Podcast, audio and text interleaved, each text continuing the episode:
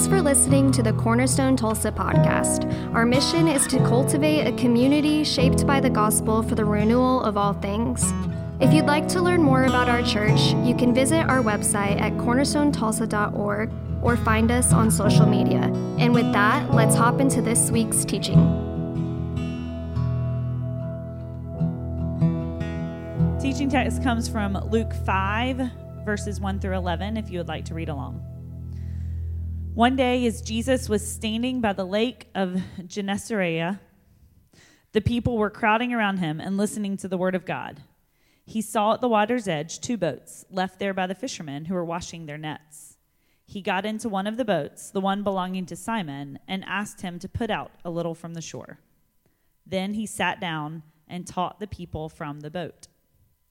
When he had finished speaking, he said to Simon, Put out into deep water and let down the nets for a catch. Simon answered, Master, we've worked hard all night and haven't caught anything. But because you say so, I will let down the nets. When they had done so, they caught such a large number of fish that their nets began to break. So they signaled their partners in the other boat to come and help them, and they came and filled both boats so full that they began to sink. When Simon Peter saw this, he fell at Jesus' knees and said, Go away from me, Lord, I am a sinful man. For he and all his companions were astonished at the catch of fish they had taken, and so were James and John, the sons of Zebedee, Simon's partners. Then Jesus said to Simon, Don't be afraid. From now on, you will fish for people. So they pulled their boats up on shore, left everything and followed him. This is the word of God for the people of God. Thanks be to God. You can be seated. well, good morning, everyone. My name is John. I'm the pastor of the church, and I'm uh, really glad that you're here. Everyone you know had COVID in January. And so I'm seeing faces I haven't seen for a couple of weeks. I'm so pleased. I told you at the end of November uh, that we were going to be doing the church calendar, kind of easing into learning some of these historic practices. Does anybody know what season we are in in the church calendar right now? Epiphany. 10 points to you. Well done. Those points are redeemable for nothing. Uh, we are in Epiphany. Yeah, and in the season of Epiphany, we're, we're taking a good long look at the person of Jesus. And, you know, all throughout the church calendar, we're really looking at his life. But lots of us grow up in the church knowing a lot about his birth, which we deal with at Christmas, and we know about his death, that we deal with especially in Holy Week and his resurrection. But we have limited practical purpose for the stuff in between. And Epiphany invites us to look at the stuff in between the life and the teaching, the example of Jesus, how he did ministry. And so that's what we're looking at uh, in this season of Epiphany. Now, a couple of weeks ago, we were and we looked at that first chunk of Luke chapter four. Uh, if you were here, you may remember Jesus gets up in the synagogue in Nazareth, where he's from, and he says, "The Spirit of the Lord is on me." Because he's anointing me to preach good news to the poor, to proclaim freedom for the prisoners, recovery of sight for the blind. And my friend Peter led us through that first chunk of the text. And then last week we looked at the second chunk of the text where the people responded to his message, and they responded really favorably, yes? No, they were ready to throw him off a cliff. His, his word, his, his call uh, to, to extend mercy to their enemies was such an abhorrent message they wanted in their kind of tribalistic tendencies to throw him off the cliff. Well, today we're looking at the first 11 verses of chapter 5, but that leaves a little gap between what we studied last week and this week. And it, struck me in reading those verses uh, that we haven't yet studied that Jesus actually goes and does right then and there all the stuff that he told people he was going to do. The reason his father had sent him. Remember, he said, The Spirit of the Lord is on me. He sent me to preach good news, to proclaim freedom for the prisoners and, and recovery of sight for the blind, these works of just compassion and mercy. And so we see in verse, uh, th- verses 31 and 32, this is right after what we previously studied. He went down to Capernaum, a town in Galilee, and on the Sabbath he taught the people.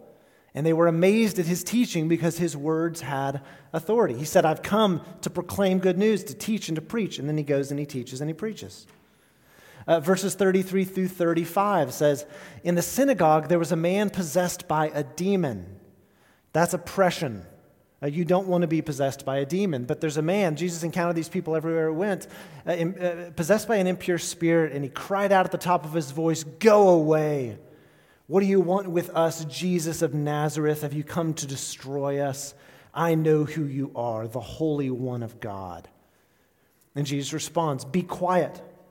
And he said sternly, Come out of him. And the demon threw the man down before them and, and came out without injuring him.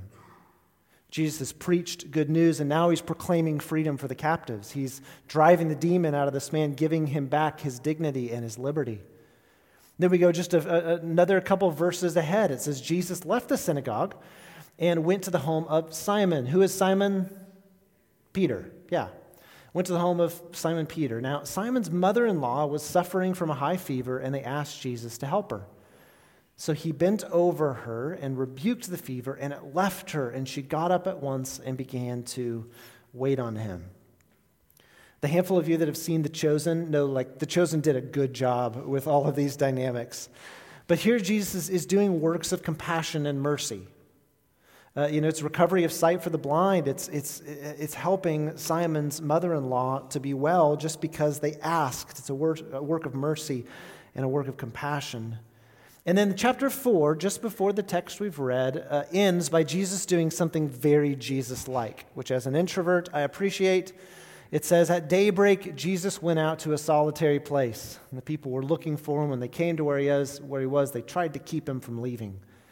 But Jesus is, is constantly retreating to his Father. Uh, here in the Gospel of Luke and elsewhere in the Gospels, we see what is he doing retreating? It's not just introvert recharging time. He's, he's going to talk to his Father about everything that he's been dealing with. Now, as we look at the text today, uh, my deep hope is, is in looking at the person of Jesus, we would, we would find this model and invitation of how we're meant to be in the world as followers of Jesus. The New Testament says, as he is, so we are to be in the world. So we are in the world. And so as we read Jesus' teaching and we pay attention to Jesus' manner of being, he's coaching and inviting us to be like this too. And so my deep hope is that we would have this outward facing posture of, of mercy and compassion to do the things that he does for the benefit of others. Okay, so a little background. Uh, we, are in Luke chapter 5, if, if you've forgotten, and, and uh, Jesus is going around preaching and te- teaching and casting out demons. Now, teachers are a dime a dozen. Lots of people have content to put out on social media. But if you start driving out demons and healing people, a crowd forms quickly. And this is what's going on with Jesus. One of my teachers in, in, in uh, high school, a Metro Christian, said the biggest, one of the biggest problems in Jesus' ministry was crowd control because he starts doing the Isaiah 61 stuff of preaching good news and proclaiming freedom to the captives and recovery of sight for the blind, and people want in on it, and the crowd forms and they follow Jesus.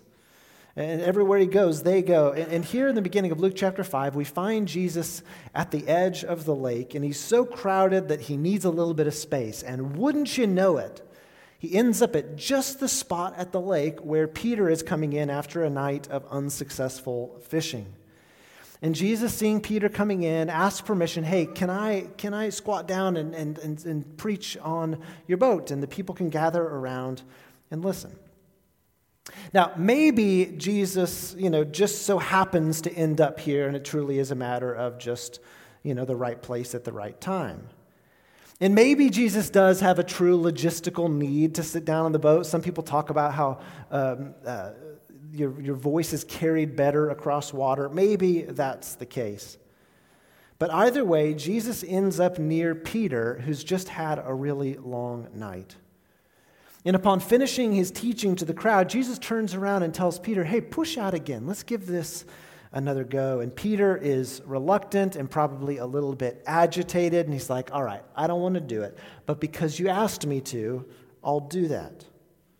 And uh, he, you know, he does what Jesus says. Surprise, surprise. He puts out his nets into the deep, and a huge catch comes in so big that they need to get another boat to help bring everything in. And this miracle catch has no small effect on Peter. Uh, we see his uh, response to Jesus in verse chapter 8. Verse chapter 8. You know what I mean. When Simon Peter saw this, this big haul of fish coming in, he fell at Jesus' knees and he says, Get away from me, Lord. I'm a sinful man. Now, you can understand if you've been at something for so long and been unsuccessful, and this dude just says, Try it like this, and it happens big, you're, you're struck.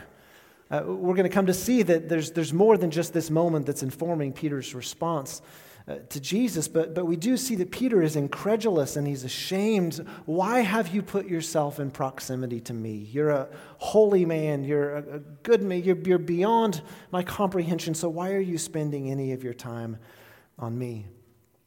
And Jesus responds to Peter with this relaxed imperative. He just says, From now on, you're going to fish for people. Now, elsewhere in the Gospels, uh, Jesus says, Follow me and I'll make you fishers of men, as if Peter's got a choice in the matter. And here in Luke, he just, Jesus just tells him, This is what the rest of your life is going to be like. From now on, you're going to fish for people. In Luke, Jesus knows that Peter is hooked, and we see in verse 11 that he's taken the bait. So they pulled up their boats on the shore and they left everything and they followed him.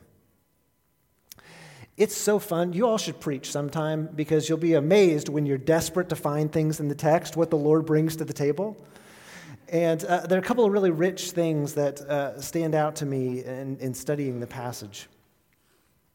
The first thing, in thinking about these first 11 verses of chapter 5, is that Jesus embodies the ministry of going out to others. We talked about that last week, actually.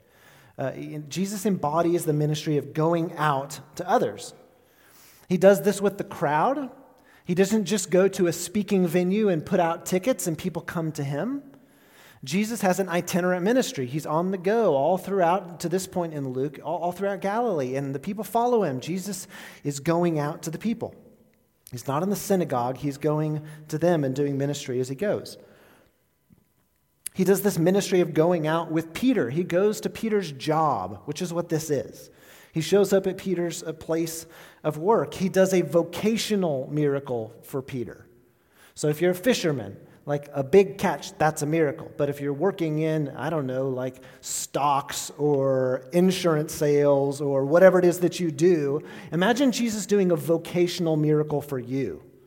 It's like, holy cow, we sold all these cars, or holy cow, like, you know, as a stay at home parent, my kid listened to me today. That is a vocational miracle.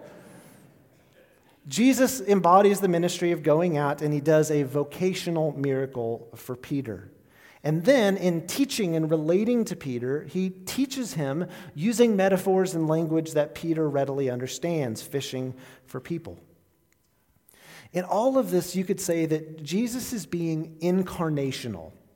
Incarnational. He's going to others and he's being among them. There's no abstraction here with Jesus. He's physically present fish show up. he touches them, he heals them. He's, he's very present. He's being incarnational in the flesh, incarnational. He's also being contextual, which is a really great word for us in thinking about how we relate to our faith in the city of Tulsa. He's being contextual, adjusting his communication and ministry methods to match his context. So, if you've not heard this name, uh, I hope that you'll remember it. Uh, the bishop of C4SO, not C3PO. C4SO is the Anglican diocese, or like the little tribe that we're a part of. Um, we have an overseer, a bishop named Todd Hunter, who's one of the most joy filled, brilliant, godly men that I've ever met. And Bishop Todd says that in developing strategies for a local church, uh, we must, he says, engineer from the mission field backward, not from the tradition out. What on earth does that mean? Sounds smart.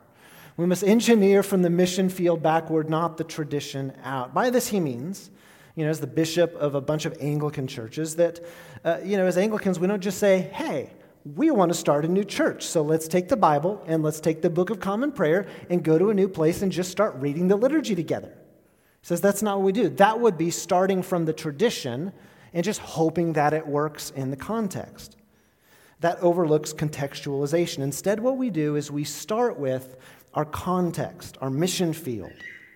We learn its terroir, its history, its people, its hurts, its needs, and then we determine what are the most effective ways uh, to invite these people into a relationship with Jesus and to cultivate a church that's in a way that's contextually and incarnationally appropriate.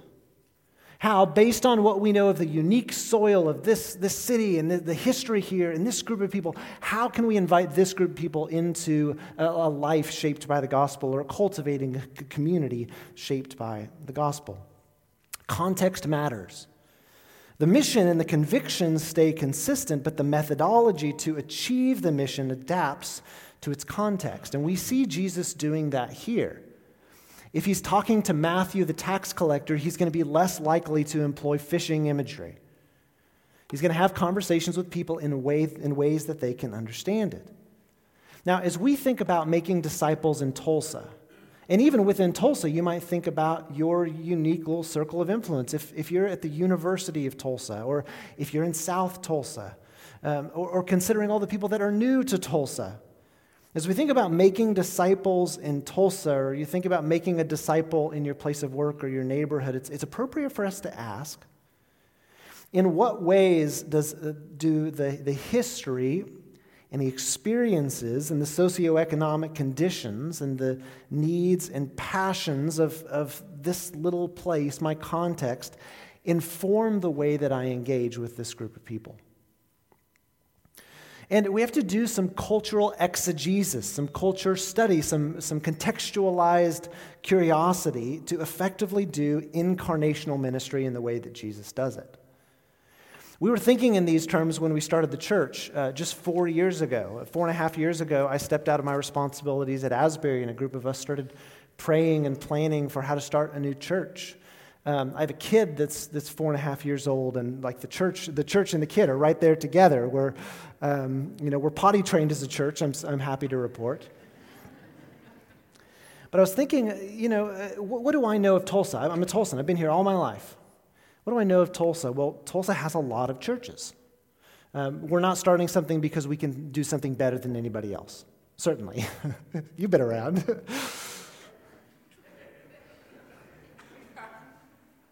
well, Tulsa has a lot of churches, uh, and, and Tulsa has a lot of back doors to churches. And how many of us know people who have been in and out of any number of churches just hurt? Sometimes really, really big churches with high production, and, and, and people can sometimes be used like cogs in a machine and they get burnt out. And, and, and we know so many people who perhaps were raised in the church but haven't continued in the way of Jesus because of hurts or excesses. And in what way, in starting the church, ought we to take those things into consideration? And so, um, even things like all the lights are up right now, so you can not only see me, but you can see each other. Well, that's in the interest of not just creating a speaking forum, but cultivating a community. I want us to be able to see each other, have an imagination of usness in starting a church because the church is not the building or, or the service or me, the church is the people. I want us to be able to see each other. And similarly, uh, we could make the music way louder. Some of you are like, it is as loud as I can handle right now. Uh, but we could we, we try to keep things relatively simple because I want us to hear each other. All of this is in the interest of, of uh, developing this imagination of usness. And it's not without, you know, it's not a mistake that lots of different people get up to lead prayers and read scriptures, and it's not just paid staff. It's because, like, we're the church. Paul said, when you get together, everybody brings something to the table. We could do even more. But all of this is like, what do I know of the city of Tulsa and the hurts and the excesses and, and sometimes the glamour of church ministry? And how can we bring things down a notch? In encoding some of those hopes and that meaning into the launch of our church, it meant a lot to me when my friend Scott came uh, early in the life of the church and described our worship gatherings um, with two words that I really liked, which was comfortably clumsy. I thought, that, that's what we're going for. It's contextualization. And Jesus embodies this, this ministry of contextualization and incarnation by going out to where people are and speaking their language. The second thing that we see in this passage is that Jesus does precisely what he tells Peter he's going to teach him to do. Did you notice this? I Do appreciate how interesting this is? He tells Peter, I'm going to teach you to fish for people while he's fishing for Peter. He models what he's teaching him to do. Edwin Friedman, who's my favorite mad scientist, says followers rarely rise above the maturity level of their leaders. This uh, certainly applies to parents. If you want your kids to be more responsible, focus on your own development and responsibility. Uh, this certainly uh, applies to those of us who employ others. Do you want your employees not to waste time at work? Well, you quit wasting time at work. You get the idea. Henry Cloud says that leaders get what they encourage and what they prohibit. And most of what we get in terms of our work culture or church culture or family culture um, is encouraged, encouraged and prohibited based on the stuff that we do. And so, bearing all that in mind, we see that Jesus is not asking anything of Peter that he himself is not willing to do and actually doing. And this dynamic, by the way, is something that keeps me, like I could say it gently, like humble and sober in being the pastor of the church. It's like, gosh, if that's true, well, thank God Jesus is like the senior pastor of the church. Um, and it, I, there could come a time that I get hit by a bus. I hope that doesn't happen. Uh, but the church, like, we'll find another pastor. The church will continue. Um, Jesus embodies what he wants his followers to do and to be. And so, a question for each of us is Am I modeling the behavior and the values that I hope to encourage in others? Or even in thinking about like engaging with the local church, if everyone engaged in the local church exactly like you did, what kind of church culture would we have? If everyone engaged in the world or in their workplace exactly like you did, would the church be closer to or farther away from faithfulness? Uh, this, this mindset is a shift from uh, obsessing with what's wrong in others to taking personal responsibility for how I can grow myself. It's a shift from critique or passivity to uh, creative cultivation. And Jesus does this. What he asks of us, he models for us. And the third thing that I want to share from the text is the way that Jesus fishes for people, excuse me, the way that Jesus fishes for Peter models how we should relate to people outside of God's family. The way that Jesus relates to Peter models how we should relate to others outside of God's family. So, note three things about uh, how Jesus invited Peter to become a disciple. Uh, first, and this was not immediately evident just from the 11 verses of chapter 5, but reading, and this is why you should read good chunks of scripture at a time. The first thing we see is that Jesus put himself in Peter's relational orbit and gained credibility. Jesus put himself in Peter's relational orbit and gained credibility. What do I mean? Well, uh, the scene at the lake was not the first time in Luke that Jesus and Peter are interacting. You go to the end, just verses uh, earlier in Luke chapter 4. Jesus left the synagogue and he went to the home of Simon. And again, Simon is Peter. Simon's mother in law was suffering from a high fever, and they asked Jesus to help her, which of course he did. I don't know if they knew each other before, if this is one of those somewhat random, you know, healings that Jesus did, but now, you know, they later put the name on it because, like, whoa, did you that was actually Peter's mother in law? I don't know how exactly it went down, but Jesus became acquainted with Peter. And in healing his mother in law, he carried himself in a way that gained trustworthiness and credibility. He put himself in his relational orbit, and then he behaved around him in such a way that increased his trustworthiness and his credibility. Now, sometimes it's effective to just randomly go up to strangers and share the gospel. This happened a lot at, when I went to ORU at 81st and Lewis in the Walmart. I was watching fellow classmates, and honestly, I admire their courage. I was watching fellow classmates all the time, like walk up to people and ask if they could pray for their healing or passing out tracts and that kind of thing. And while that's sometimes effective, I generally, I generally dislike evangelistic efforts that are not relational in nature and aren't built on some kind of relational equity. Step one in reaching out to someone evangelistically, even if you don't quite use that word, reaching out to them like as a Christian, is to get to know them and to build relational trust. Jesus does this. He put himself in Peter's relational orbit and he gained credibility. The second thing that we see Jesus doing is that he prayed. At the end of chapter four, uh, you know, he's done all this ministry. He's been with people. He gets, you know, almost thrown off a cliff in Nazareth, and he, he retreats to go and spend some time with his father. And though he's interacted with a lot of people, Peter is the only one who's mentioned in that latter part of the text. Even the mother in law who's healed, like Deborah or whatever her name is, she's not named. Only Peter is named. And I don't think it's a stretch, too, too much of a stretch of our imagination to think that Jesus, having retreated from this crazy day, is in the presence of his Father and he's just reflecting. And he's like, Father, I healed a lot of people yesterday, but I can't get this one guy out of my mind. I just keep seeing his face. And, uh, you know, he was the son in law of this lady that I healed, and I don't know why he's standing out to me, but the father's like, you know what? I think you should explore that relationship. And so Jesus just so happens to meander toward uh, the shore where Peter, of all people, the same guy he was interacting with and maybe praying about overnight, is coming in after a long night of fishing. Take it really seriously if God puts someone else on your heart. If, there's, if it's a neighbor, if it's a stranger, if it's someone you don't know within the church, if it's a person at work and you know they're going through stuff, take that cue seriously as if it's a prod from the Lord for you to reach out relationally. Uh, get to know them, build trust. You don't have to lead with a tract. Don't. You know, every relationship has a natural progression. You crawl and then you walk and then you run. You, you build credibility. And trust that in, in, in prayerfully relating to these people that God's going to prompt you and tell you what to do. Jesus had put himself in Peter's relational orbit and gained credibility. He prayed. And the third thing that we see Jesus do is that Jesus made a specific relational invitation. A specific relational invitation.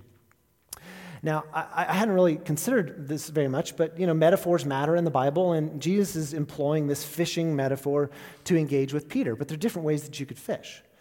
And, and Peter, who's fishing for a lot of fish at one time, is, is using nets, uh, certainly. So they were casting nets that were smaller ones that you might use while you're waiting, and you might get a smaller amount of fish. There were drag nets that could be like hundreds of yards long, and would be a series of three nets with an inner net.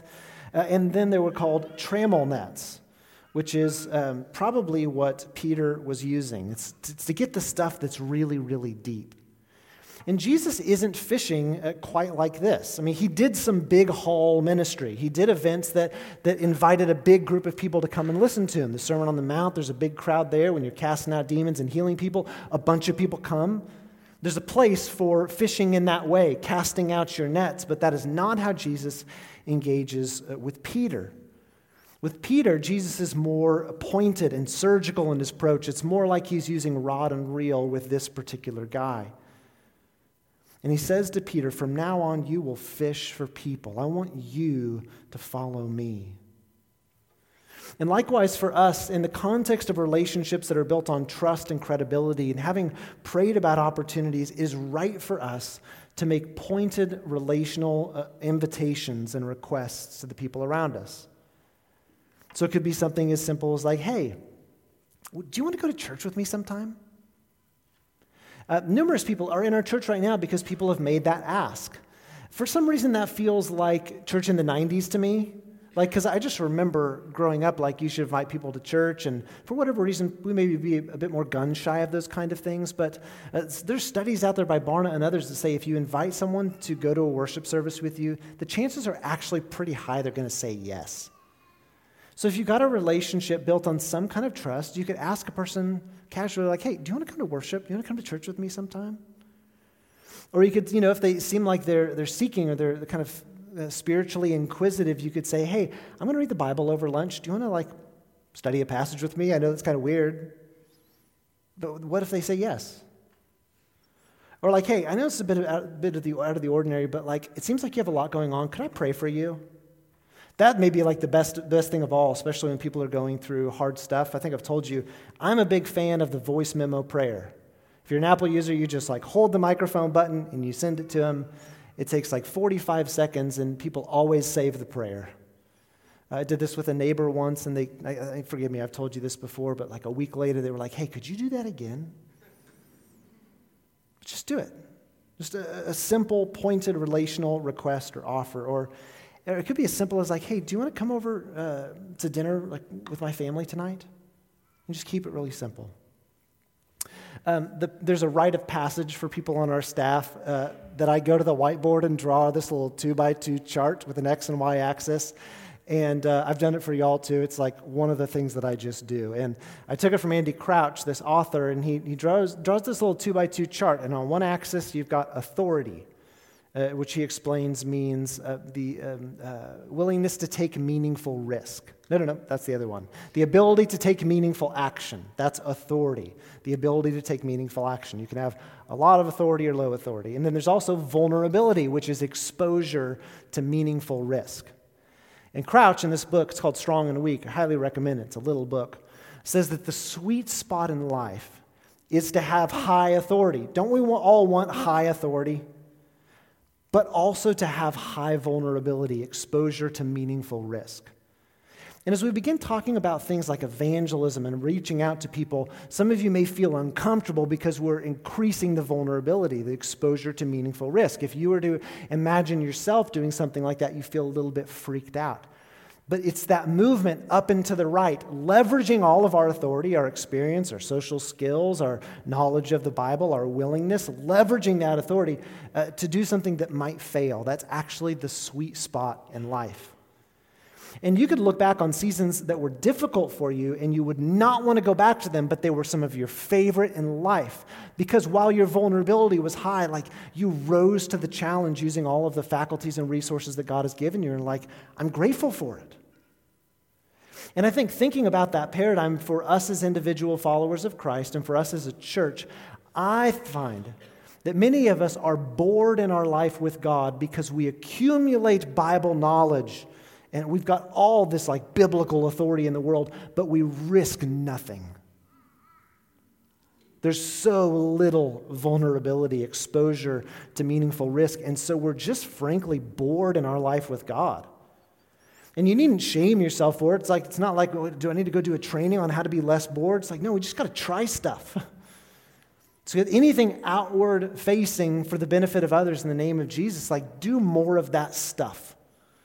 For some of you, it may like you may have some serious heart palpitations when you get those hugs bag to hand out, you know, to people on the street corner. But for you, increasing that vulnerability just a little bit is going to be like really generative for your life with God. Others of you may have suffering or, or, exposure to vulnerability that's just that's outmatched by your authority right now, and you need people to help you out. This is not uh, apply in a blanket kind of way, but so many of us are bored in our life with God because unlike Jesus, we don't have any of this missionary impulse to go out.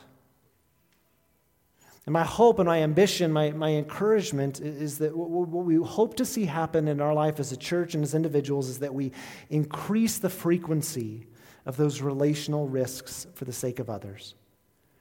And it's built upon the reality that, that this is what Jesus has first done for us. Uh, have the same mind in you that was also in Christ Jesus, who, although he existed in the form of God, did not regard equality with God as something to be used to his own advantage, but rather he made himself nothing, taking on the very nature of a servant. And being found in appearance as a man, he humbled himself and became, became obedient to the point of death, even death on a cross. Therefore, God exalted him to the highest place and gave him the name that is above every name, that at the name of Jesus every knee should bow in heaven and on earth and under the earth, and every tongue confess that Jesus Christ is Lord to the glory of God the Father. Jesus uh, leveraged his authority to enter into the vulnerability of relationships with broken human beings and exercised the greatest, submitted to the greatest act of vulnerability in being crucified for us. In the same way that Jesus has, has left, left the comfort of heaven to be present with us, to move into neighborhoods like ours, we're invited to do this in big ways and small for the people around us leveraging all of the authority and the identity, the, like the gift of a good identity we've been given as beloved children of God for the sake of others. And so, friends, I just invite and encourage you to consider how can you lean in to that vulnerability, that exposure to meaningful risk for the sake of others? How can you lean into that discomfort? Who are the people that God might be elevating in your life? That you should actively pursue them, prayerfully pursue them, and when the time is right, to make uh, specific relational invitations or offers. Hey, do you want to come to church with me? Do you want to come over for dinner? Can I pray for you? Having those conversations. I would rather us fail actively by doing. I've done so many awkward things in my life. I needed to do more of them. In fact, um, my mother's in here. Uh, don't tell oh, she's here. Um, in high school, I used to pick up people all the time, like random people on the side of the road. And like, that was probably really not smart to do for a 17 year old, but like authority and vulnerability. And I, and I look back on some of those seasons, I was like, I was probably a little dumb, but I was also on to something good. It's like, oh, wouldn't it be cool if we did more of that together as a church? Doing for others what Jesus has done for us. Let's pray together.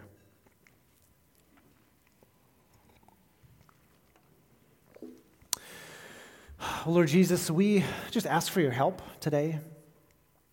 Help that you, uh, we ask that you'd help us to remember the great steps you've taken to extend your love toward us. We don't have to climb a mountain to be in your presence. We don't have to find the keys to unlock the next bit of knowledge so that we can, uh, you know, ascend to the heights. But instead, you've come down to be with us. There's no other God like that. You've entered into the lives of, of regular people. You, you adapt your message so that we can hear you. I think about uh, all the people in the, the 1040 window, especially in the Muslim world, to whom you just appear in dreams. Think about how you, you gently invite us into relationship through other people. How in our heart language you, you speak to us a word of kindness and a word of truth. So, Jesus, would you help us to do this for others? Forgive us for uh, hoarding the authority and the knowledge and the experience we've been given and not spending it on the, for the sake of others.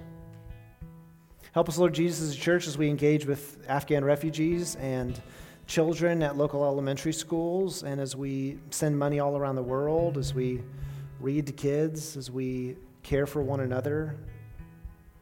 Help us to be just people who are comfortable being consistently uncomfortable because that's what you've done for us.